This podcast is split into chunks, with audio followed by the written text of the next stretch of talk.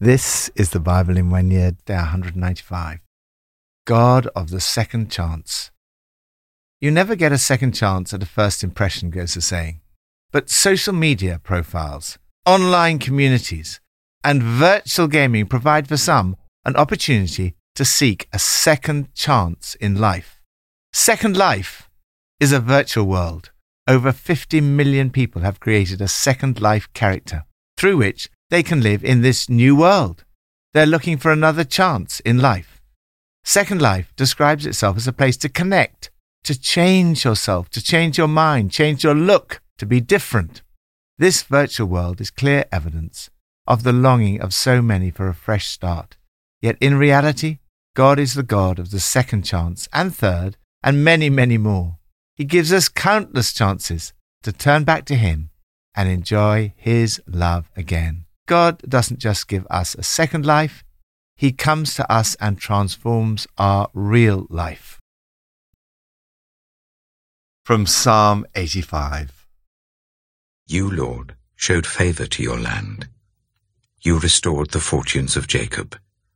You forgave the iniquity of your people and covered all their sins. You set aside all your wrath and turned from your fierce anger. Restore us again, God our Saviour, and put away your displeasure towards us. Will you be angry with us forever? Will you prolong your anger through all generations? Will you not revive us again, that your people may rejoice in you? Show us your unfailing love, Lord, and grant us your salvation. Make a fresh start. Like so many of us, the psalmist wants an opportunity to make a fresh start in life. He cries out to God, Help us make a fresh start. God is not wishy washy, He hates sin. There is such a thing as righteous anger, it's one side of God's love. But the psalmist knows that this righteous anger is not contrary to God's unfailing love, and in this psalm we see both side by side. God forgives you lifted the cloud of guilt from your people. You put their sins far out of sight. You cooled your hot, righteous anger. When you turn back to God, He restores and revives you through His unfailing love. The psalmist prays, Restore us again. Will you not revive us again? Lord, thank you that you give me so many chances. Restore and revive me again that I may rejoice in you. New Testament from Romans 2. You therefore have no excuse. You who pass judgment on someone else. For at whatever point you judge another, you are condemning yourself, because you who pass judgment do the same things.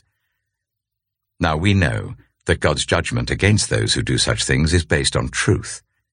So when you, a mere human being, pass judgment on them and yet do the same things, do you think you will escape God's judgment? Or do you show contempt for the riches of his kindness, forbearance, and patience, not realizing that God's kindness is intended to lead you to repentance? But because of your stubbornness and your unrepentant heart, you are storing up wrath against yourself for the day of God's wrath, when his righteous judgment will be revealed. God will repay each person according to what they have done. To those who by persistence in doing good seek glory, honor, and immortality, he will give eternal life. But for those who are self-seeking, and who reject the truth and follow evil, there will be wrath and anger. There will be trouble and distress for every human being who does evil. First for the Jew, then for the Gentile but glory, honor, and peace for everyone who does good, first to the Jew, then for the Gentile. For God does not show favoritism. All who sin apart from the law will also perish apart from the law, and all who sin under the law will be judged by the law. For it is not those who hear the law who are righteous in God's sight, but it is those who obey the law who will be declared righteous. Indeed, when Gentiles who do not have the law do by nature things required by the law, they are a law for themselves, even though they do not have the law. They show that the requirements of the law are written on their hearts, their consciences also bearing witness, and their thoughts sometimes accusing them, and at other times even defending them. This will take place on the day when God judges people's secrets through Jesus Christ, as my gospel declares. Enjoy a radical life change. God loves you. He wants the very best for your life. He does not want you to mess up your life. Sin takes us on a dark spiral downwards. God is kind, but He's not soft. In kindness, He takes us firmly by the hand and leads us into a radical life change. Paul speaks of the wrath of God.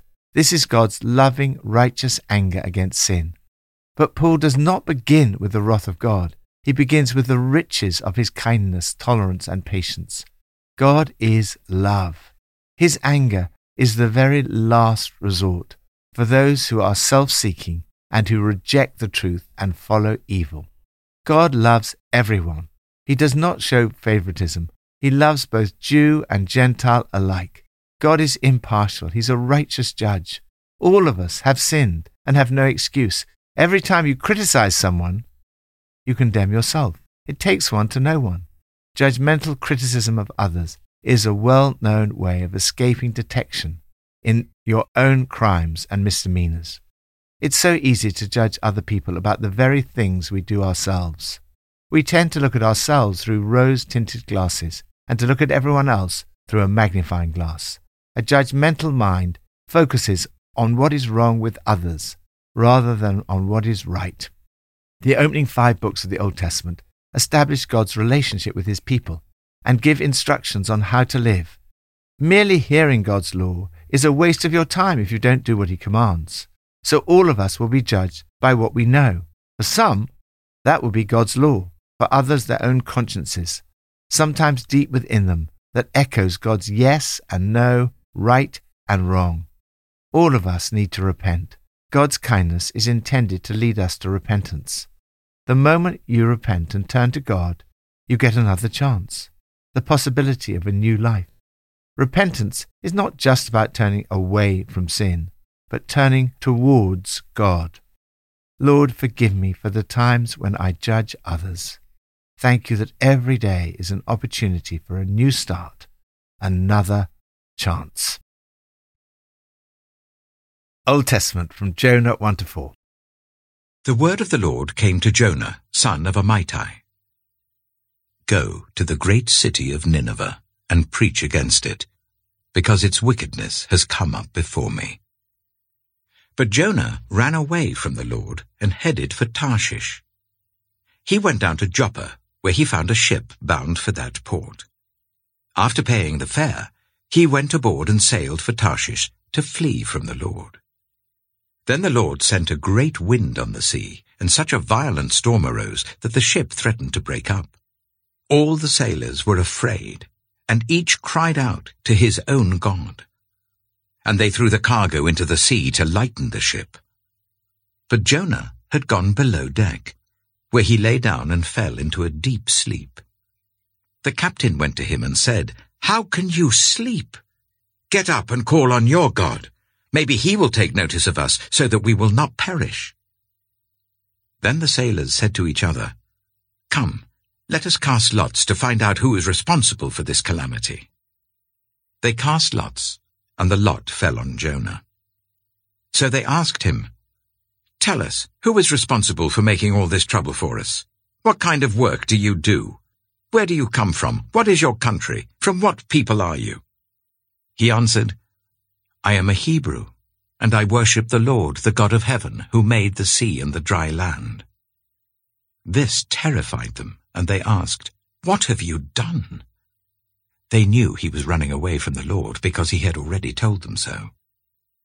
The sea was getting rougher and rougher, so they asked him, What should we do to you to make the sea calm down for us? Pick me up and throw me into the sea, he replied and it will become calm. I know that it is my fault that this great storm has come upon you.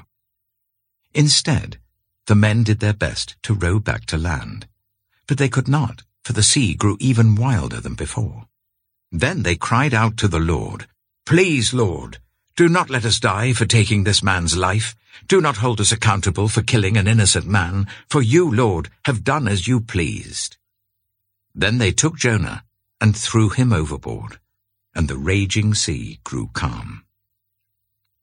At this, the men greatly feared the Lord, and they offered a sacrifice to the Lord and made vows to him.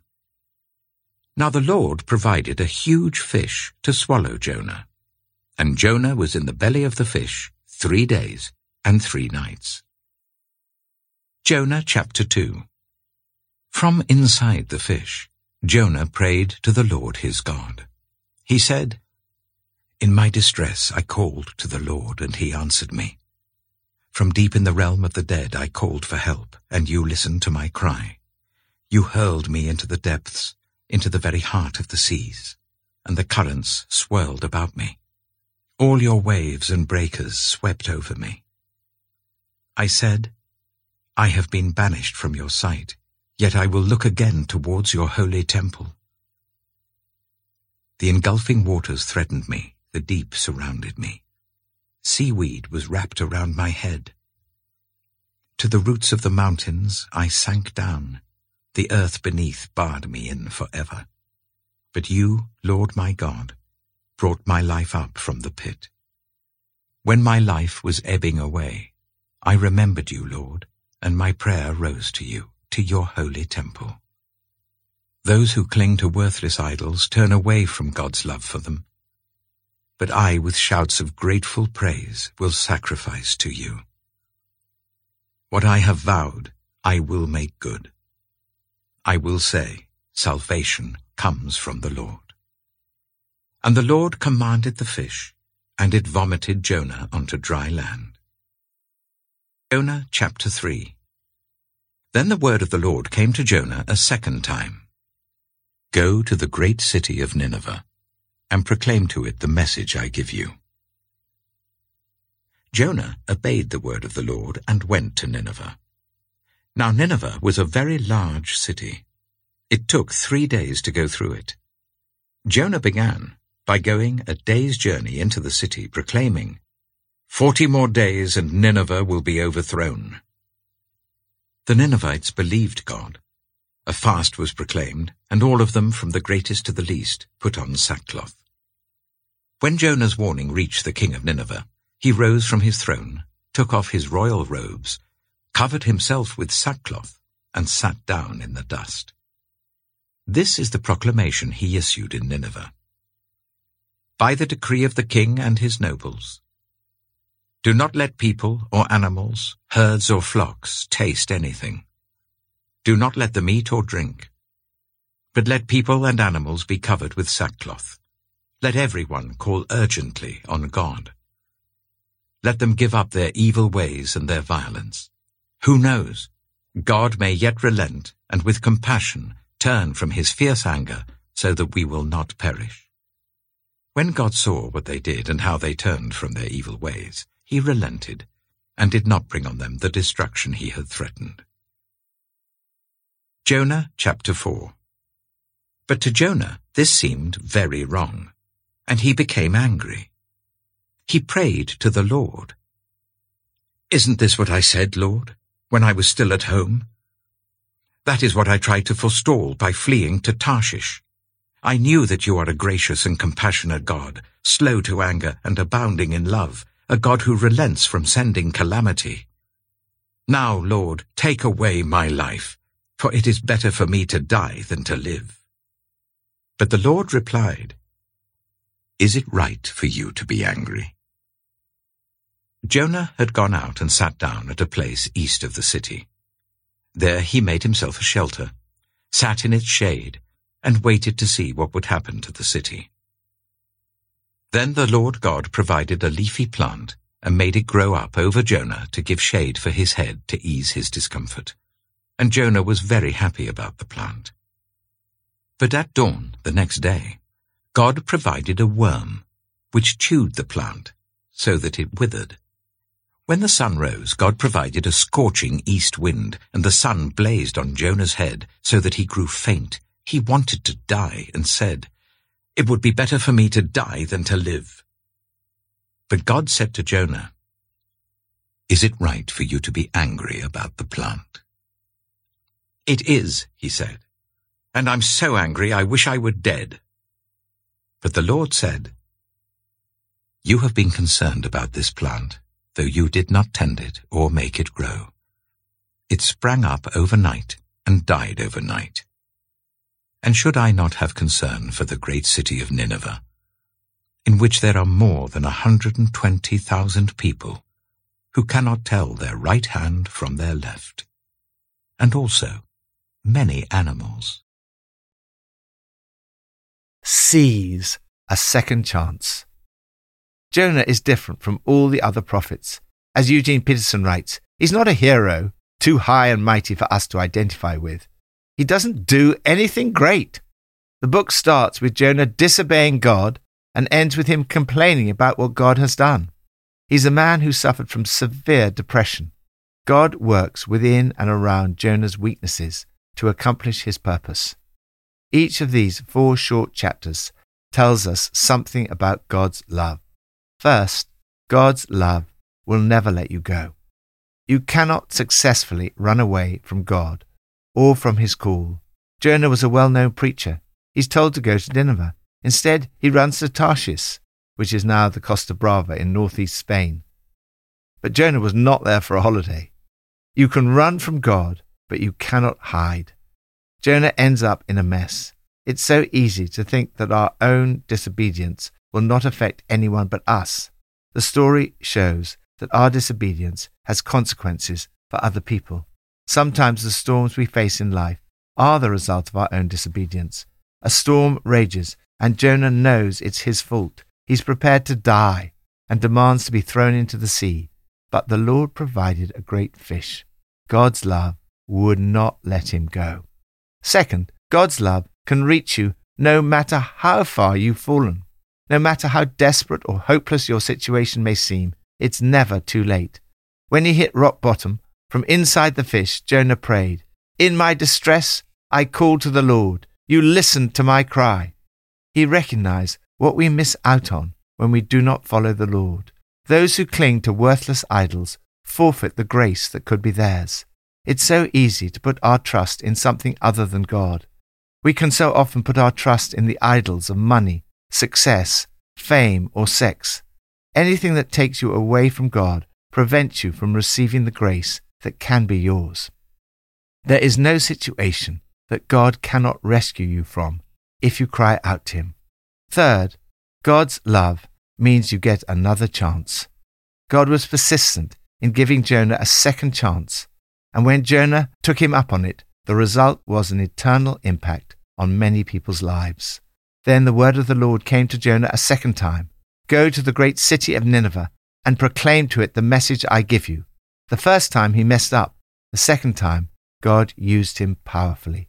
Not only did God give Jonah a second chance, he also gave the city of Nineveh a second chance. Nineveh was a great city. It had more than 120,000 people. As a result of Jonah's message, the people repented, they believed, the king believed. Revival came as a result of one person's preaching. Thousands were saved. Fourth, God's love extends to all his creation. God loves everyone and wants to be merciful to every person, city, and nation on earth. After all the success of his evangelistic campaign, Jonah fell into another deep depression. He was angry with God. Jonah was quick to anger, unlike God, who is sheer grace and mercy, not easily angered, rich in love, and ready at the drop of a hat to turn your plans of punishment into a program of forgiveness. We see now why Jonah ran away in the first place. He was angry that they'd repented. The Ninevites were cruel oppressors. They were into witchcraft, torture, greed, and prostitution. Yet they repented, and God forgave them. Still today, some find it hard when really evil people repent, and God forgives them. God sent Jonah a visual aid. He provided a plant to give him shade. He was thrilled with it. Then God destroyed it. but God pointed out his great love for all his creation, unlike Jonah's concerns, which are rather narrow and selfish. One of God's amazing characteristics is mercy. Mercy means being kind and good to people who do not deserve it. God has extended his mercy to you and me through Jesus Christ, and his mercy never runs out. Lord, thank you for your great love. Thank you that even when I have messed up, you give me another chance. Help me to bring the good news of your love to others so that they too may turn back to your love. Pippa adds In Jonah, we see Jonah worried much more about looking good than saving the lives of thousands of people. It matters what we do, not what we look like.